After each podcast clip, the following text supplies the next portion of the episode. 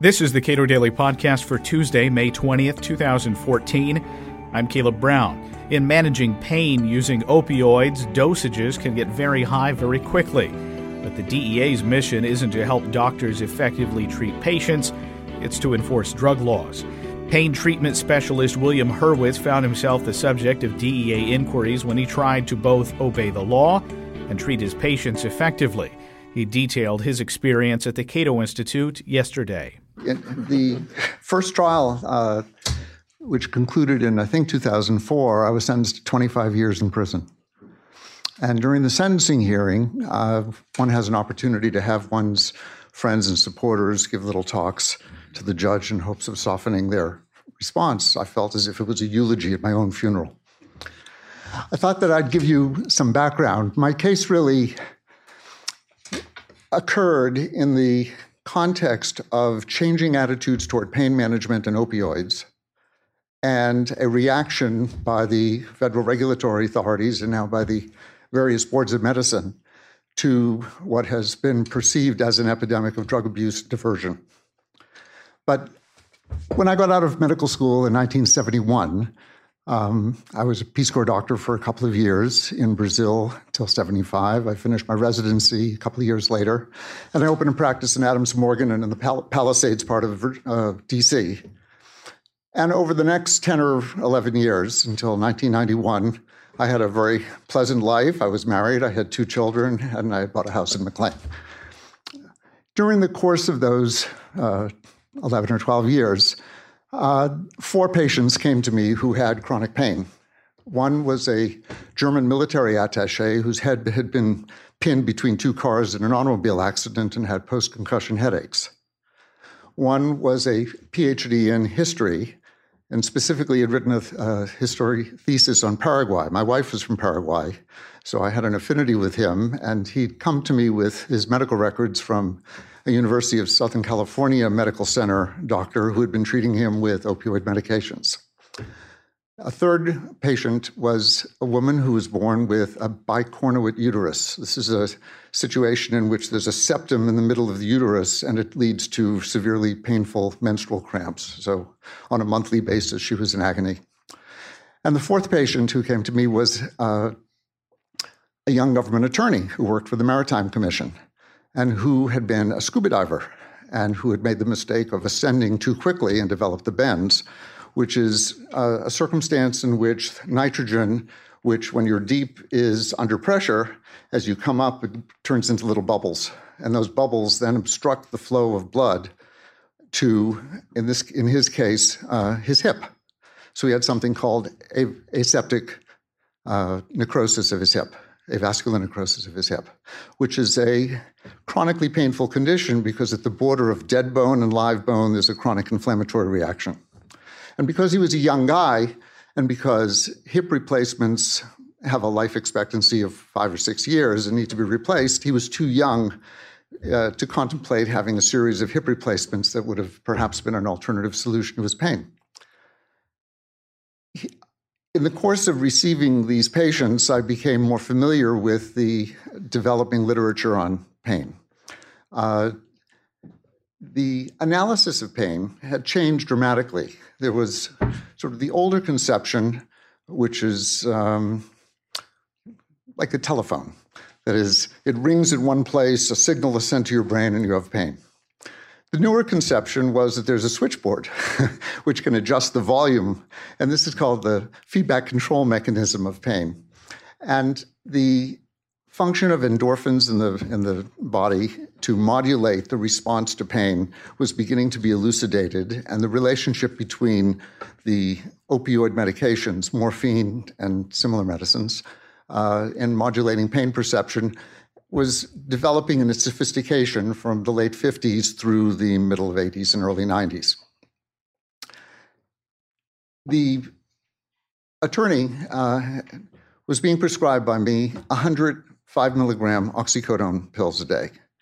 And I don't know if, how many people take 100 pills a day, probably not too many. But from the point of view of most laymen, that looks like a lot of pills. And what's hard to understand from, for what shall I say, the uninformed here, is that the progression of tolerance to opioids is a geometric progression. If one doesn't work, take two. If two don't work, take four. If four don't work, take eight. The distinction as you double the dose is the same, and tolerance develops pretty quickly. So as you increase the dose, you can get to pretty high numbers. And it turns out if you don't increase the dose, opioids sensitize the body to pain. So starting somebody on opioids and not giving them enough to compensate for the increased sensitization, in effect, is condemning them to somewhere to, to being in effect on the borderline between withdrawal and increased pain. So my strategy in accordance with and in compliance with the general instructions about opioid therapy was to titrate the dose to effect. There was a day in 1991, the fall of 1991, when DEA agents and people from the DC, uh, it, what do they call it? Reg, uh, Medical Regulatory Board came into my office, uh, told me something was bad. Uh, I had actually been aware the pharmacy below my office is where my patient had filled his medicines, and I had retained a lawyer uh, at that time. However, when I called the lawyer and said, they're here, he wasn't available. And the DEA agent said, We'd like you to surrender your DEA registration. And I didn't know very much about how these things worked at the time. So I said, if, if I prove that I'm right, will I get it back? And they said, yes. But what I didn't realize is that if you surrender it, you have the burden of proof to show that you should receive it. If you don't surrender it, they have the burden to take it away from you.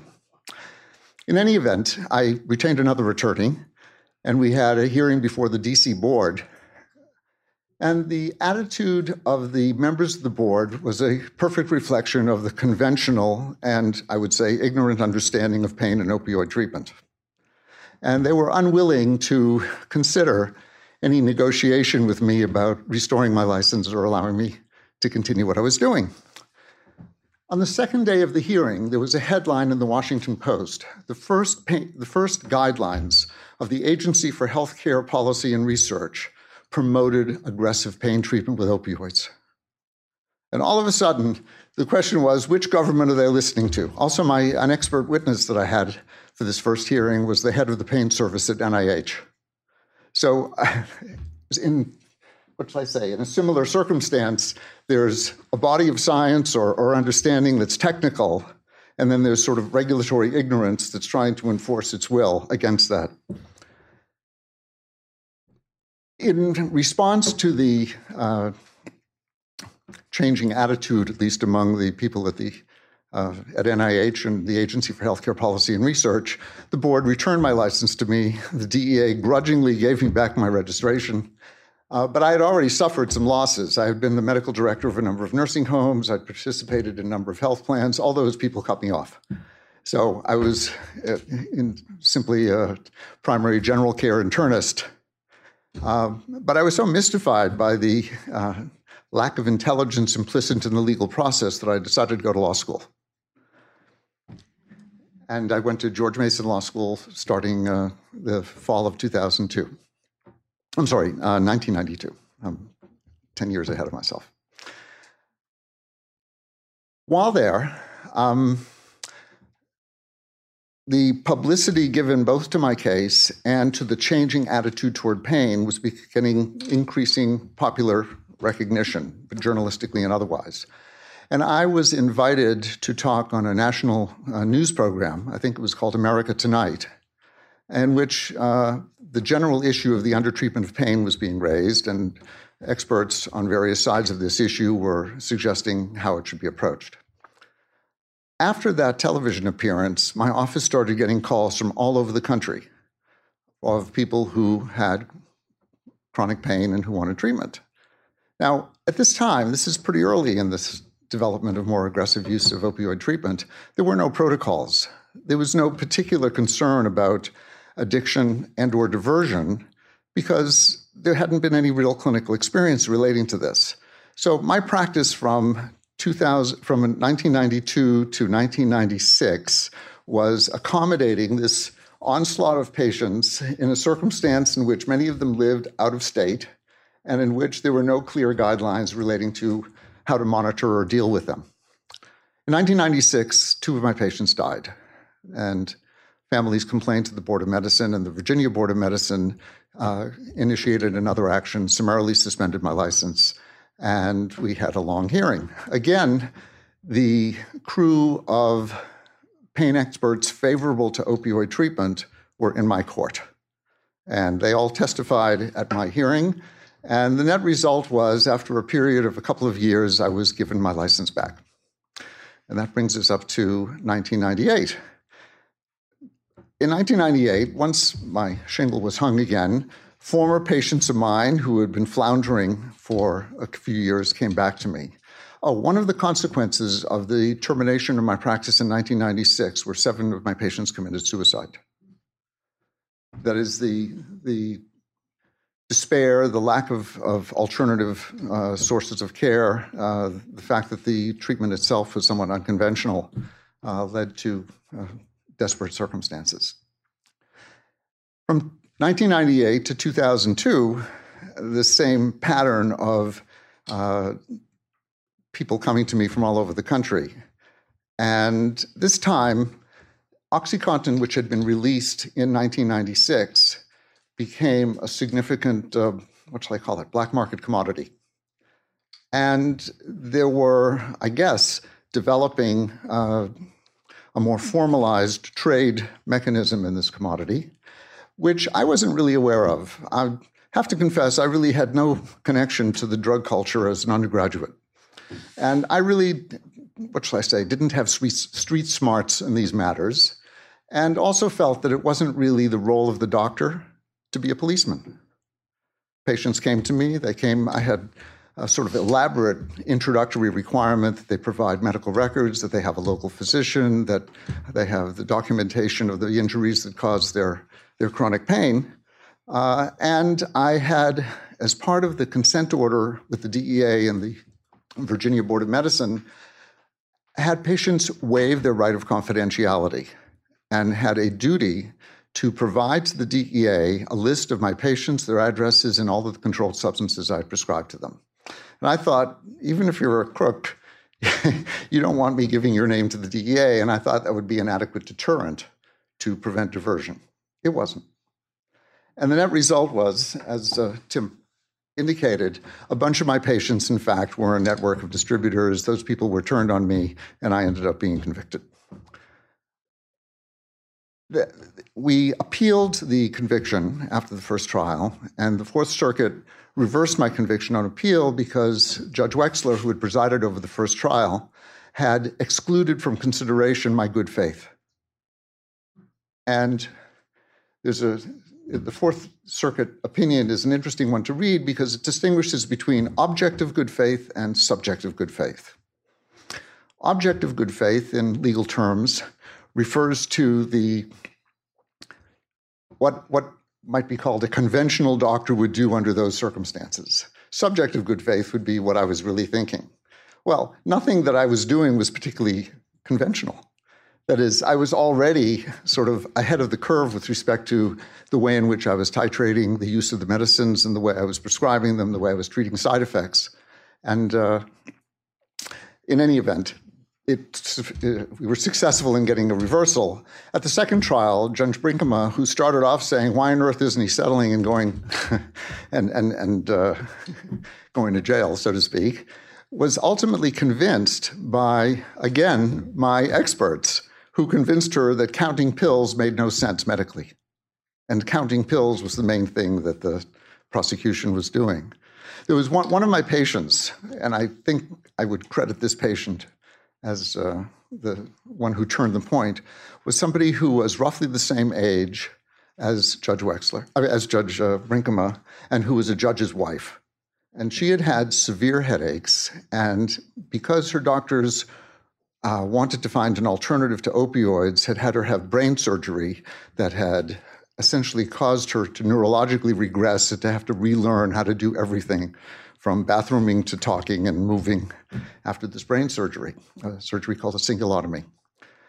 And the she was she had taken 60 dilaudid pills an hour or two before she testified. And again, that's a lot of pills. And she was perfectly sharp, perfectly clear, and and, and, and said that until she had come to me, she had really been disabled. And since I, within the first day of my adjusting her medications, she was now functional.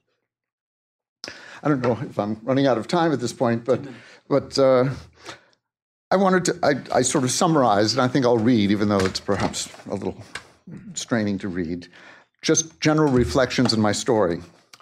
One is that the regulatory and criminal cases against me occurred during a period of evolution of medical attitudes toward chronic pain addiction and opioid therapy that was in tension with the war on drugs.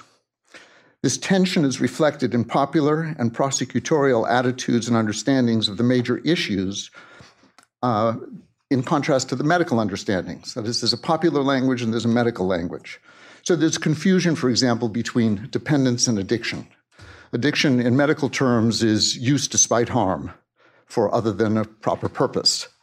Dependence simply means the fact that one requires high doses of medicine and would suffer withdrawal upon uh, removal of those medicines. This, this, con- these confusions affect the way in which the jury views evidence. And in a way, you're fighting a, a, a claim that is on a different playing field and operating in different dimensions. I talk one language, jurors and the prosecutor talk another language, and it's hard to make the translations. There's confusion, specifically in a criminal trial, between medical mistake or malpractice and criminal intent. There's tension also in the understanding of the doctor's role as consensual and consultative. That is, you go to a doctor, you need to fi- fi- sign an informed consent form, versus paternalistic and policing. If you're a pain patient now, you have to submit to random drug testing. You're treated essentially as a suspect. It takes enormous financial, familial, social, and psychological resources to put up with an assault by the state.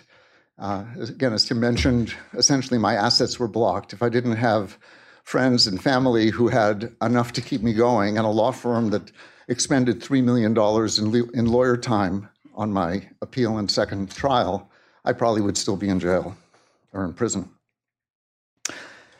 One of the ironies is that in the discussions about Obamacare, the argument was that if we have federal insurance, uh, we'll have the government there between the doctor and the patient. The irony, of course, is the, government is there. anyway, the strategy of prosecuting doctors as drug dealers has been futile with respect to its policy objectives.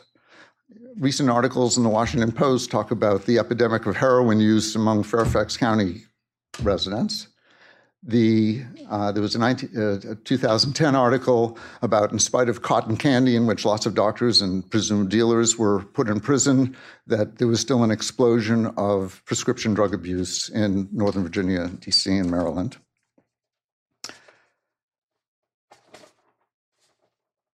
Deputizing doctors in the war on drugs so has pernicious effects on medicine. It subverts the moral basis of, medical, of the medical relationship with, between doctors and patients. It destroys the confidentiality. Patients are treated as suspects, subjected to random drug testing, punished for deviation from medical instructions for their, quote, noncompliance. If one's interested in liberty, one's not interested in doctors being like that. The intimidation of doctors has restricted access to effective treatment for those who suffer chronic pain. And one of the interesting things about the rhetoric of the DEA is they cite how many drug overdoses or how many people go to emergency rooms with medical complications. There's no countervailing statistic of how many people commit suicide because of chronic pain. So there's no balance in the sense of what's really in the interest of social utility.